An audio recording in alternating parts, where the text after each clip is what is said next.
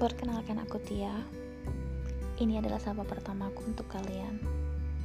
Sebenarnya sudah lama aku ingin sekali bisa duduk santai menikmati senja sembari memandang langit yang mulai berubah warna merasakan semilir angin lembut yang mulai menyapa. Rasanya aku ingin bercerita, kawan, tentang apa pun itu, tentang masa lalu ataupun masa depan atau mungkin hal kecil yang konyol yang sudah aku lakukan hari ini tanpa sengaja. Terima kasih ya, karena sudah mau mendengar sapa pertamaku. Semoga kita bisa selalu menyapa dan bertukar cerita. Tentu saja di hari senja.